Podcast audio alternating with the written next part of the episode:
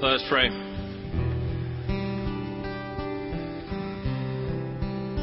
Father, we don't understand the sacrifice that you made for us.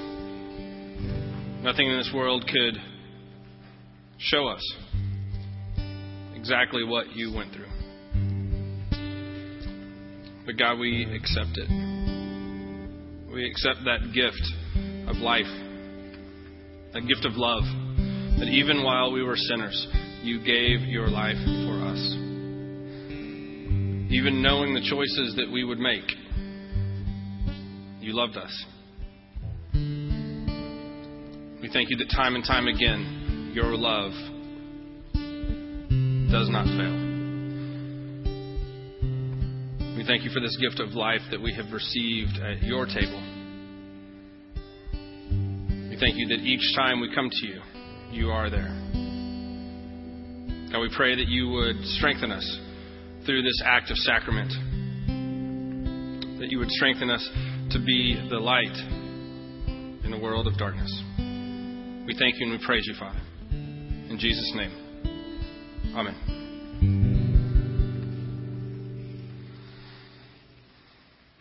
Good morning. My name is Michael, and I'm one of the pastors here at the church, and I have 10 minutes. So, y'all can continue to pray over there, but we're moving. Matthew 17, verse 24 is where we are. And I have to tell you that I have an explosion of thoughts um, going through my mind. It has just been one of those random train days. At 9:30, I had a sermon, and then I went, eh, and I went that way, completely different. And I had no idea where I was going, um, and I ended up somewhere different. Um, hopefully, I landed it okay. Um, but I'm still kind of in a state of what? You know, it's one of those scriptures. It's it's the scripture that you might be familiar with when there's an issue of money to be needed, and Jesus says, "Hey, go fishing." Essentially, let's read it. Matthew 24, 17, 24. On their arrival in Capernaum, the tax collectors for the temple tax came to Peter and asked him, Doesn't your teacher pay the temple tax? Of course he does, Peter replied. Then he went into the house to talk to Jesus about it. But before he had a chance to speak, Jesus asked him, What do you think, Peter? Do kings tax their own people or the foreigners they have conquered? They tax the foreigners, Peter replied. Well then, Jesus said, the citizens are free. However, we don't want to offend them, so go down to the lake and throw in a line. Open the mouth of the first fish you catch, and you'll find a coin. Take the coin and pay the tax for both of us. Okay. A couple of things. In Exodus chapter 30, the law is set out that everyone, every male, 20 years and above, should pay a temple tax. It was uh, half a shekel. Uh, so, you know, wasn't much. A couple shekels here and there, you know. It actually amounted to about two days' wages um, for a man. Half a shekel age 20 and up. So what this tells us is a couple things. One, tax is still in existence. Two, the only two people who were age 20 or above in the disciples and Jesus were Jesus and Peter. We've talked about this before, that the disciples were young. Um, John was probably maybe nine, ten years old when he began to follow Jesus, all the way up to Peter, who was the elder of the group, the only one that was married. Men would have been married around age 18 and uh, the only one who Jesus says pays the tax. Unless Jesus just looks at the other disciples and is like, go fish for yourself. You know, I can only get one coin out of a fish. I don't know. Um, so you have this, all of this stuff in there. Uh, the temple tax uh, was a big deal. It was something that you know kept going. In the first day of Adar, which we would call March, uh, the the word would go out, "Hey, tax season. You know, everybody get ready. You better get your half shekel ready if you are a male 20 and above. The 15th day, how shocking that that works out like that, but it was the 15th day of March, um, they would set up the tax booths, see Matthew, and collect the tax. You came by, you paid your temple tax. If you didn't, by the 25th of March, you either had to go straight to Jerusalem to pay it, or they came and took some of your stuff. Uh, so here's this, this temple tax that's moving throughout uh, the generations of Jews to take care of the temple. Now, when Matthew writes this, the temple no longer exists. When it happens, the temple exists, sure. But Matthew writes this in AD about 80 or 90. The temple is destroyed in the year 70. So there has been at least a decade of no temple. Why would Matthew include this story in his gospel? If the Jews aren't paying the temple tax anymore. This is different, by the way, than a tithe. Completely different. So you have this temple tax. Now, what happened when the temple was destroyed? The Roman emperor, whose name was Vespasian, goes, You know what? Y'all are used to paying this temple tax. Let's just continue it. It's, you know, a couple hundred thousand dollars a year in total. Let's just continue it. Let's fund the temple to uh, the god Jupiter, who is, you know, our God. So the tax continued, but it was going to fund a temple dedicated to a pagan god. So here you have a situation when Matthew is writing of these men, these Jewish men, Christian men as well, who are having to pay a tax to support a temple dedicated to a God other than the one true God. Now, if you know anything about these men, and I'm not just excluding women because it was a tax for men, um, you know that they knew their scripture. You know that they knew the greatest commandment. You know that they knew there is but one God. Love the Lord your God, the Lord alone, with all your heart, all your soul, all your strength, all your mind. That's it. It's not love the Lord your God, Him, and a couple other gods as well. It's one. One God.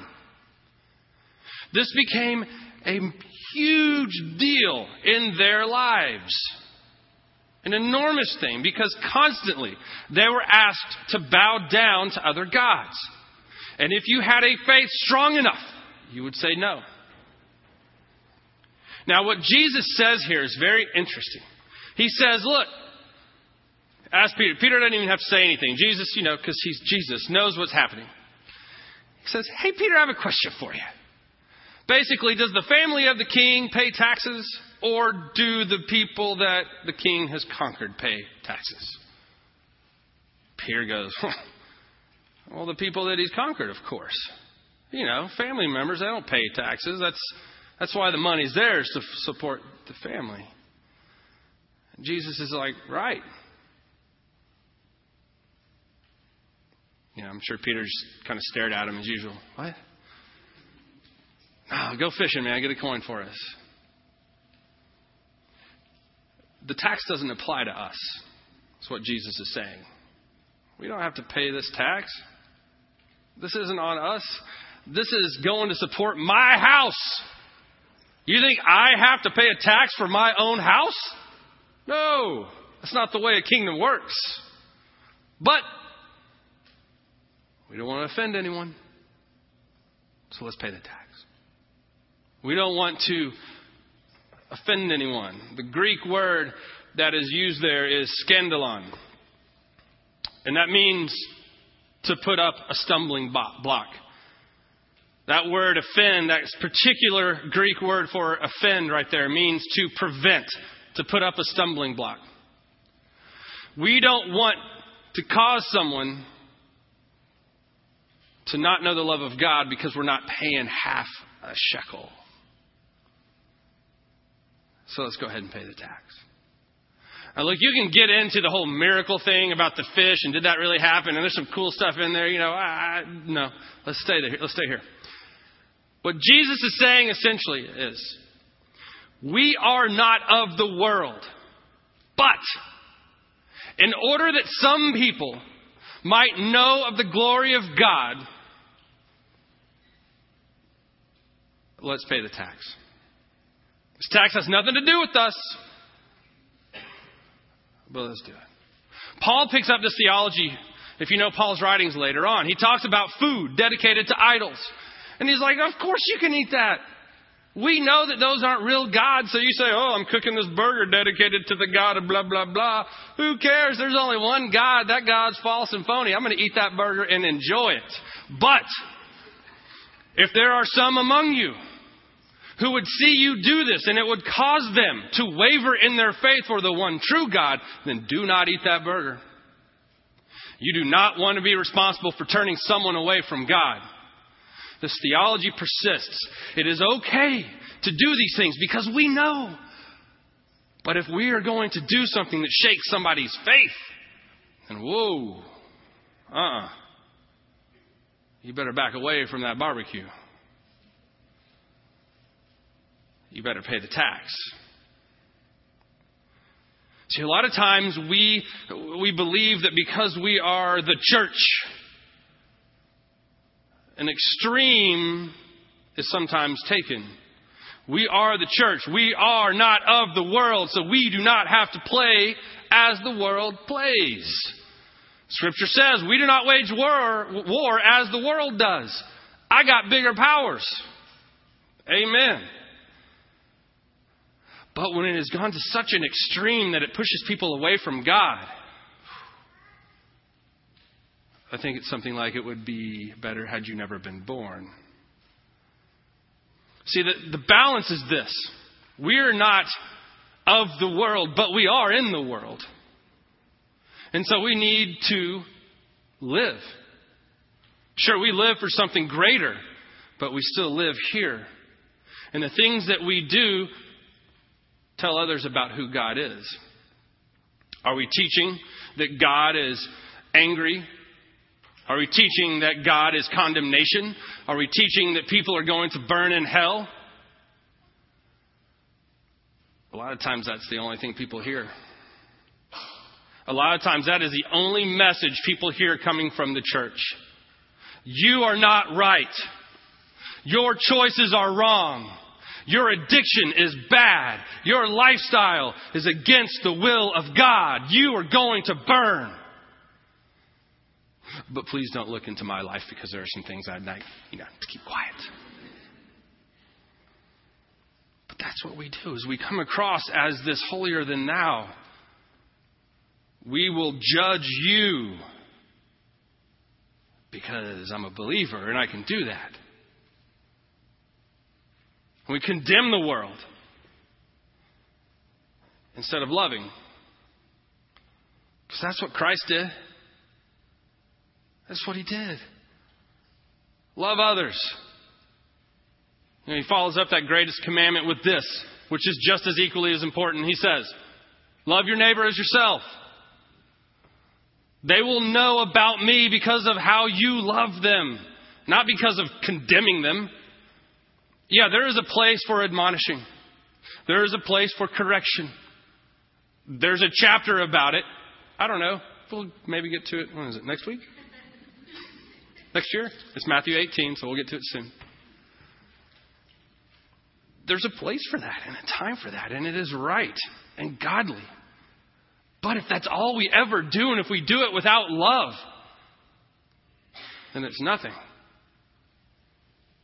It's just a loud, clanging cymbal. Jenna and I watched this movie, um, I think Friday or something. It was called New in Town, Harry Connick Jr. Anybody Harry Connick fans? Yeah, I like me some HCJ. And uh, Renee Zellweger. And um, Renee is this like city girl from Miami.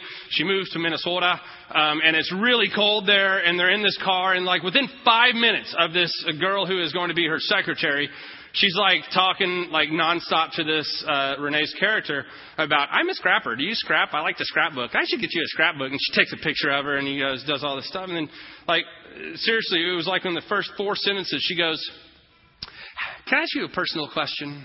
And Renee's like, "Sure." Have you found Jesus? And Renee's character says one of I think the greatest responses to this ever. I didn't know he was lost.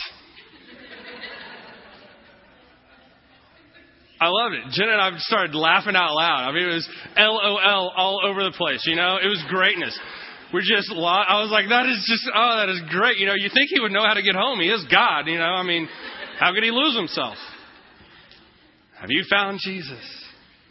You know, in that stereotypical like person, that that Christian who like within five minutes of meeting somebody is like, have you found Jesus? I don't want to hang out with that person. And I know Jesus. I found him. I like him. I love him. I want to be around people that love Him too. I want to hang around with people and we can talk about. I got to tell you, Stacy up here today, that was awesome. It was so cool to get to see. Like y'all haven't known Stacy as long as I have. Um, to see what had happened up here. She put the mic down. You know, I don't need a mic. I'm just going to worship. Awesome. That's cool. That's the kind of person I want to be around. The people that love Jesus so much and they don't care. They're not going to go, you know, if you don't know Jesus, you're going to go to hell. It may be right, but is that going to introduce someone to the love of Christ? Sometimes we got to pay the tax. Sometimes we have to go along with something of the world that maybe isn't pulling us away from God, but if we don't do it, sometimes we just got to love. Sometimes we just got to be the love of God in the world. We got to love God and love others instead of doing this all the time. Why would you do this? Hey, you got a problem? so do I, man. Let's talk about it. I'm no better than anyone else. There isn't a single person that has walked on this earth, with the exception of Jesus Christ, that doesn't need this.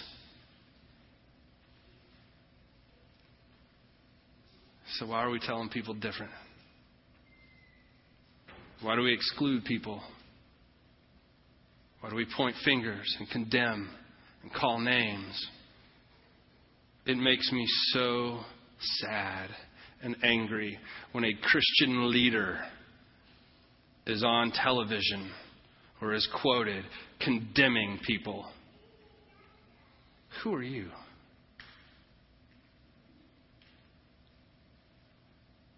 Because that's not my God. My God may not like what happens sometimes, but He wants more than anything else for His sheep to come home. All of His sheep. Sometimes we got to pay the tax. Let us pray. Gracious and Heavenly Father, we thank you and praise you for your love your love that you freely offer us, all of us. There's not a single person in this world, God, who you don't love, who you did not lovingly create in their mother's womb. Help us to understand that, to believe that, and to live our lives that way. That we might be your love in a world that needs it. We thank you and praise you. In Jesus Christ's holy name, amen.